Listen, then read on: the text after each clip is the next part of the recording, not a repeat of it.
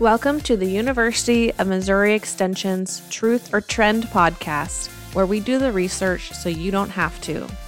There are so many health trends out there, it can be overwhelming to decide if it's actually true or if it's just a trend. M U Extension nutrition and health specialists and other health field specialists are passionate about helping Missourians make the healthy decision the easy decision. Let's get into it. Hi, everyone. Today I have Leslie Bertsch here with me. She is a field specialist in nutrition and health for the University of Missouri Extension, and she's also a registered dietitian. In twenty twenty-two, Leslie became the state specialist for food preservation. She is our go-to girl for all the questions that we get in the county, anything food preservation related. So for those who are not familiar with Extension and kind of our history with food preservation, each county in Missouri has a local extension office. And back in the day, before we had the internet, um, you would call your local extension office if you had any type of questions regarding canning or food preservation. So we still get calls today with questions, and sometimes we get some off-the-wall questions that we have to go to Leslie for. And we're so glad that we have her as our expert. Um, Extension also provides some workshops that help people learn how to preserve food safely. So Leslie, tell us about your experience with food preservation and how you kind of got into this role. Well, thank you, Kaylie, for having me, first of all. So I imagine probably like many people who are listening uh, to this podcast, I got started in food preservation with my grandmother. Um, I know that's an often a common thing that I hear in the classes that I teach is, oh, my grandma used to can food, or in some cases, uh, my mom, but I never learned, or I only watched from afar. And that was kind of my story as well. Um, my grandmother always had a huge garden, and I would spend a lot of time with my grandmother on like what I'll call their faux farm. Um, they were not farmers, but in retirement, they had a lot of land, and my grandmother had a very large garden. And so I would work with her a lot in the garden. And then, of course, she wouldn't always have, you know, a use for all of the produce that was coming out of her garden. So she preserved oftentimes like salsas, pickles, um, and occasionally uh, jams. Um, I know she made like pepper jelly and things of that nature a lot. And occasionally uh, she would can those products. A lot of the things that she would make kind of in preservation just ended up in her refrigerator and then were, you know, farmed out to her kids' families, like my mom's uh, family or my family. But occasionally she would water bath can. And so that was kind of my first experience with canning, is kind of watching her doing that and and providing some small amount of help. But I really got into canning when I took my job with Extension uh, eight years ago. I was introduced to how to teach canning, and I learned a lot more really about the science of canning and preserving food. And it kind of piqued my interest. This is my background as a registered dietitian. I, I have an interest and kind of love for food science. And so it was something that I kind of latched on back in twenty fifteen when I took my job with Extension. So what do you feel is the most important thing to know when you're canning food, whether you are new to canning or whether you learned from your parents or grandparents? So I think the most important thing for people to realize is that home food preservation, and particular canning, unlike other forms of cooking, is not something where you can just kind of do a little bit of this, a little bit of that, you know, oh, I cooked it for ten minutes, so it must be done. You need to follow the recipes as they are written and follow the procedures, um, particularly as it relates to canning. So by procedures, I mean following the process for water bath canning or following the process for pressure canning, again, as they are written. This is not the type of, you know, cooking where you can do kind of as you feel. And that's because there is a risk for potential uh, botulism poisoning, which we can talk more about. So that's the thing that I always kind of like to impart on people, is that you need to follow things as they are written. Mm-hmm. And it yeah, doesn't pay to take shortcuts. Yeah, you can't modify the recipes or substitute things, and you really need to follow them back to a T. Yeah. So why would anyone want to preserve food? when you can just, you know, buy it at the store? So what's kind of the benefit of canning at home? I think I think probably everyone has like their reasons for why they want to do it.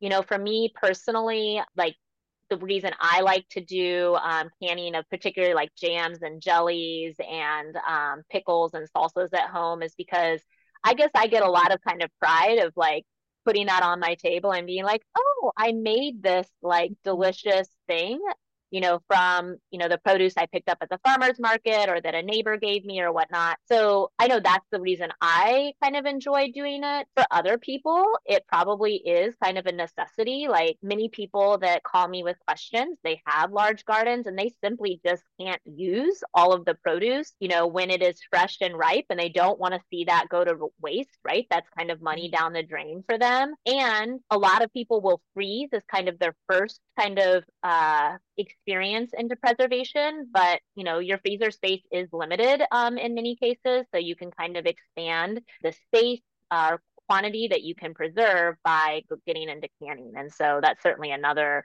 you know, reason or benefit um, that people do it. Yeah. And I've heard a lot of my participants when I've held workshops say that they just feel like it's a better tasting, better quality product. You know, there's not all the preservatives in it. You know, it's, you know what you're putting into your food whenever you do it at home. So that's, I think that's another reason why some people might can.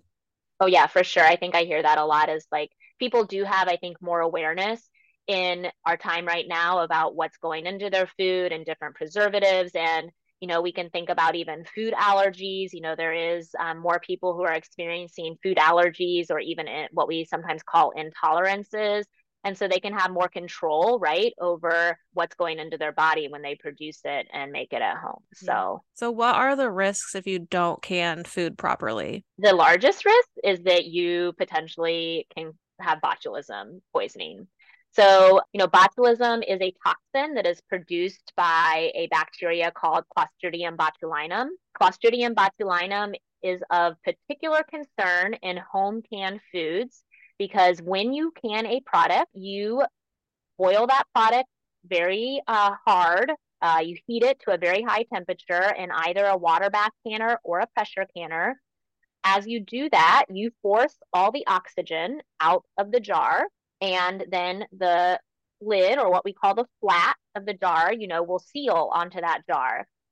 When you remove oxygen from the jar, that now becomes a pretty ideal setting for Clostridium botulinum to grow. So Clostridium botulinum is a unique bacteria in the sense that it only grows in environments where there is no oxygen present. It is also a unique bacteria because it's also what we call a spore former. So bacteria that form spores, you can kind of think of it as a bacteria that when it does not have the right conditions to grow, it forms this, what we think of as like an inactive spore is what they call it. But, you know, it's like it huddles down into its home, let's say, and it just kind of hangs out there until the conditions become ideal for growth and reproduction. And when those conditions become ideal, that spore kind of awakens from its hibernation and it starts reproducing. Um, and in the case of Clostridium botulinum, the ideal conditions for its growth are a no oxygen environment, a low acid environment. So that means a pH that is above four point six or greater, and an environment that is, you know, about room temperature, and lots of water to um, grow in as well. And you think about a lot of home canned foods, let's say a can of green beans, you've boiled it, right? Or you cooked it in, in the jar, the jar lid sealed, oxygen gone, sitting at room temperature, no acid, so a pH above four point six, and the green beans are sitting in water. You now have a perfect ideal condition for Clostridium botulinum to grow. And so when you are canning particularly low acid foods, so those are things like vegetables and meat, chicken, seafood, uh, mixture products like spaghetti sauce, all of those particular products are at higher risk for botulism poisoning if you do not pressure can them. All of those products must be pressure canned in order to reduce the risk of botulism poisoning. Other products like pickles, salsa, fruit, because of the acidity level of those products, we can help control for bot uh, botulinum growth or botulism poisoning with that acidity. And then we can, therefore, then water bath canning is a safe process um, for them. But one thing I will say, and this just kind of harkens back to following the recipes and the directions as written, things like pickles and salsas are what we call acidified foods, meaning they have a lot of acid added to them to make them more acidic or to make them acidified. So you've got to follow the recipes closely when making pickles and salsas because, you know, cucumber on its own, a low acid food. Onions, peppers, tomatoes mixed together would be a mixture of low acid foods. So if you don't add enough acid and you don't follow the recipe as prescribed, those foods can be at risk for botulism poisoning as well. So hopefully that makes some sense to everyone. But so I kind of want to talk about like methods of pressure canning and equipment. So we need a pressure canner, but I've seen some stuff out there about um, Instant Pots claiming that they can, you know, be used in place of a pressure canner. Um, but what about like, you know, crock pots, oven? So can you talk about that a little bit? Yeah. So if you are looking at, you know, maybe you're wanting to buy your first pressure canner, you want to buy something that is called a pressure canner. And so uh, a pressure cooker is not a pressure canner. It needs to say pressure canner in the product description uh, that you are buying. There are electric pressure canners available, and Instant Pot is not one of them. So an Instant Pot, some models do have like a canning function button on them, but the manufacturer of Instant Pot has not ever shared any uh, research tested testing methods that they have used to say that that, you know, function on the Instant Pot actually maintains a two hundred forty degree or above temperature for the time that it needs to in, you know, a a pressure canning process. So we really don't have any information to say that that is safe. And the thought or that is that it probably, it may not be safe because essentially the insulation in that Instant Pot may not be kind of thick enough or good enough to maintain the two hundred forty degree temperature or above throughout the entire processing time. And it may cool down too quickly. And the cool down period when you are pressure canning is essentially accounted for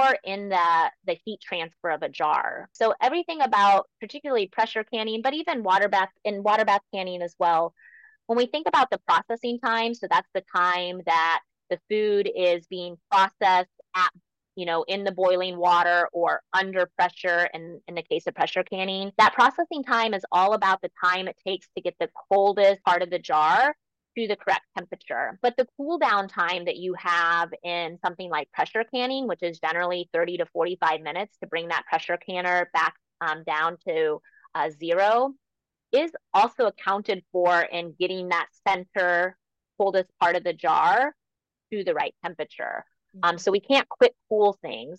And that's why, you know, something like an Instant Pot is probably not safe for canning because it doesn't have the what we think of as kind of enough insulation to kind of hold that heat long enough. It's going to probably cool down faster than an actual pressure canner. Mm-hmm. One thing I will say though, is there are electric pressure canners on the market. We don't necessarily, um, you know, have a particular brand recommendation, though I will say this, Presto does make one.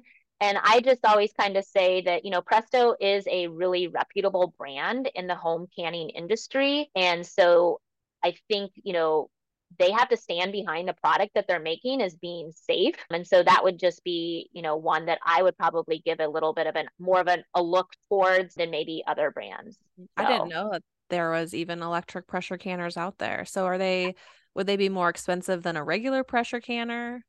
Oh, yes. That's what I figured. Yeah.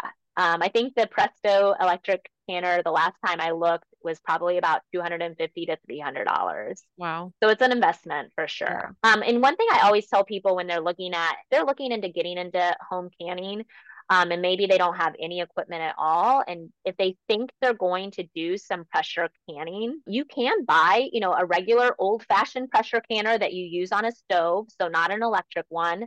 Um, and that can serve as a water bath canner for you as well, just by kind of leaving that lid a little bit ajar from the top, not sealing um, the lid on the pressure canner. So, you know, maybe in, in some ways that you can kind of kill two birds with one stone, for lack of a better way of saying that, by just buying one piece of equipment. Now, that doesn't work with an electric pressure canner. Um, if you're going to buy an electric pressure canner, it can only be used for pressure canning. Okay. So there are a lot of groups out there on Facebook and TikTok and social media. They, you know, post recipes or use different techniques for canning foods. So what advice do you have for young people who are just trying to learn, and the where they're getting their information is social media or by Googling things? So what would you tell those people? Okay. So here's what I would tell them.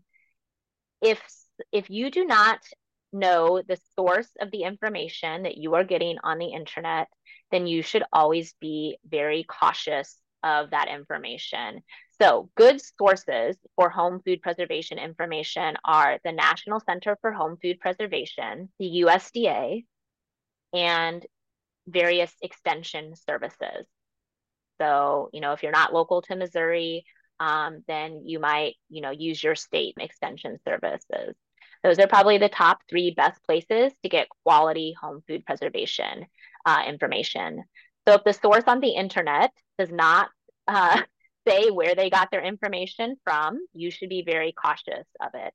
The other thing I will say to people who are new to home canning is take a class. Many extension services still offer classes on home food preservation. So as you know, Kaylie, you already said in the introduction to today's podcast, you know, you're talking about how people still call the extension offices. We still teach classes, and Missouri is not alone in that. So most local um, state extension services still offer that type of education. In Missouri, we offer it face-to-face, but we also have a self-paced online course that people can take. So there are different ways that you can get that information that do not require you to, you know, attend a face-to-face class. The other thing I will say also is maybe you're not interested in taking a class. You can, if, if you're willing to sit down and really um, do a deep dive on the National Center for Home Food Preservation's website, you can pretty much learn all the things that you really need to know from that particular resource as well. Yeah. And that's one that I go to when I get calls in the office. I'll go there first. They have a search bar, and I just,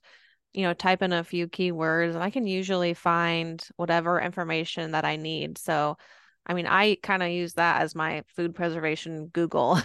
Yeah. Um, They produce a book called So Easy to Preserve. And in all my canning classes, I always bring that book with me. And I kind of tell people, this is my canning Bible. Yeah. So, um, so what do you tell someone if they, you know, ask you, you know, I have this recipe that's been in my family for many generations, and we, we love how it tastes. Like, what do you tell people if it's safe, or, you know, what advice do you give them? I mean, sometimes I just have to give them the hard truth is, is that I can't tell you that the recipe is safe because it's not based off of one of these tested recipes or tested methods. You know, these are the, you know, of, of the recipes that I can say I, are safe are the ones that we know have been tested by the National Center for Home Food Preservation, by U S D A, by a local extension office, or from the Ball uh, Corporation as well. Those are um, usually pretty good recipes as well. And sometimes people will say, well, I really want to use this. And, you know, they can send recipes off to um, various private labs or to um, what we call state processing authorities. And th- they have labs that can look at the recipe and kind of determine its safety for home canning. But, you know, it's a pretty steep out-of-pocket price for them to do that. So I'm not, you know, It, they would just have to determine on their own if that's financially um, doable for them yeah. and worth it to them. Yeah. I recently found a recipe from my grandma, who's no longer with us, of with her salsa that we grew up and we loved. It's like, it's sweet and it's tangy. Um, but I'm too afraid to like can it. So I just make it and I freeze it and try to eat it up in a decent amount of time. So yeah, that's another great point is like, not everything, you know, necessarily you can make it and, you know, put it in your refrigerator, um, and put it in the freezer. And those are, you know, other ways to kind of preserve, you know, the mm-hmm. food as well. Yeah. So, yeah. Okay. Now I want to ask you, what are some fun or interesting calls that you've gotten before? Like some crazy questions that you get? Well, I will say one of the, uh, I don't, I, I could probably I could think about like all the different calls I get, but one that just comes to mind, um, and I think kind of reiterates um, some of what we've been talking about today is I got a, I can't remember if it was a call or an email, but either way, a consumer reached out to me and they had made forty like quarts, I believe, of spaghetti sauce. And they were new to home canning. So they didn't realize until after they had processed and made all of this spaghetti sauce that it needed to be pressure canned. Mm-hmm. And they water bath canned it. And so they reached out to me wanting to know if it would, any way it would be safe to eat. And of course, my answer was no. So that's a lot of time. And I would think money that they probably spent making all of that spaghetti sauce that I'm sure like, you know, before it went in the jar, they tasted and it was super yummy. Mm-hmm. And I had to tell them to throw it all away. And yeah. If you don't process something correctly, we don't even recommend saving the jars. Yeah. So even a bigger bummer. Yeah. So even a bigger bummer, right? Um, so that's one that comes to mind just, you know, from this past I think that's season. What we get a lot though, is people already know that they need to throw it out, but they want us to be the ones to tell them and be the bad guys. Yeah. And I always say to some people, I'm like, well, you're calling me. So you probably already have some doubt. Um, and, you know, the motto when it comes to a lot of things related to food safety is when in doubt, throw it out. Mm-hmm. And, you know, it only takes a really small amount of food is if it's poisoned with botulism uh, to make you sick. And you don't necessarily have any, there are no like signs of spoilage, like for Uh, botulism. So we can't know it's there unless you send it off to like a lab to right. be professionally like tested. And, you know, yeah. that again, doesn't make a lot of sense. So um, just from a financial standpoint. So yeah, that's one particular call that comes to mind. I know that that person was not thrilled with that response. Yeah. If you want our listeners to walk away with, you know, one thing from this episode, what do you want that to be? The one thing that I want listeners to walk away from this episode is that they need to follow tested and research-based guidelines. So things they find in rebel canning groups where, you know, I think, and even looking at those groups, people will blatantly say like, I know the U S D A says this, but I did it this way. And I've been doing it this way for years. Mm-hmm. And, you know, I've never gotten sick. They're taking a risk. And, you know, I can't say what level of risk they're taking, but they are taking a risk. Again, home canned food is a particular risk for botulism poisoning. And the way you reduce that risk is following research-based tested guidelines. I'll, I'll just give one quick story back in history about a particular botulism outbreak because I think it kind of highlights uh, the potential risk. So in the nineteen thirties, there was the, our, the country's largest outbreak in botulism in North Dakota. It was a family in North Dakota that had water bath canned mixed vegetables. They'd been eating from these jars of mixed vegetables honestly for a little while. So they had opened other jars, but on one particular instance, they opened a jar of mixed vegetables and they served it at lunch on top, like as a salad. And it sickened thirteen members of that family and several of them died from improperly canned mixed vegetables. Wow. And I think that, again, the thing to note about that is like they ate other jars out of that same batch and it didn't make them sick. But one jar, because it wasn't processed correctly, happened to have a spore of botulism or botulinum in it. The environment then became appropriate for that spore of botulinum to, again, kind of awaken or start reproducing. It created botulism poisoning, and it killed members of that family. And so again, you could have done whatever rebel canning process you've been doing for years and it hasn't made you sick, but it only takes one. Yep. Yeah.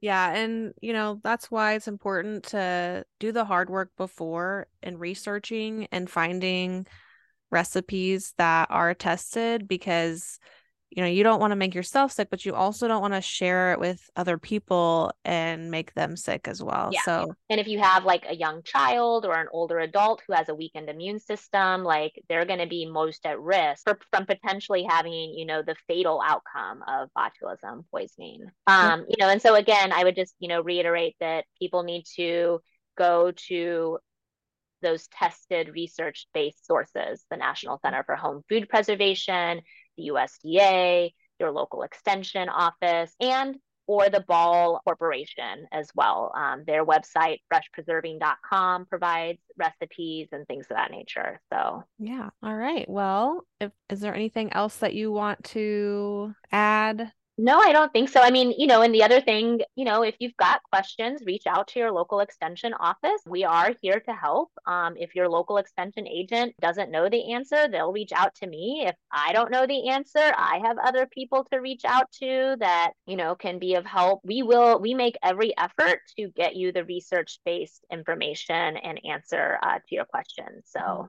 yeah, we also have a newsletter that goes out Um, that people can subscribe to, and you can find that in the description of this episode, as well as some other um, resources that we talked about today. So um, thank you, Leslie, for sharing all of your expertise. I always learn from you every time I have a question about canning. So um, I just appreciate you coming on today. No, thank you, Kaylie, for having me. Thank you for listening to this episode of the Truth or Trend podcast by the University of Missouri Extension. If you enjoyed this episode and want to learn more, please refer to the show notes to see our list of resources. We've also provided a fact check where we correct statements we may have made or provided additional facts on things we missed. Don't forget to leave us a comment for future episode ideas.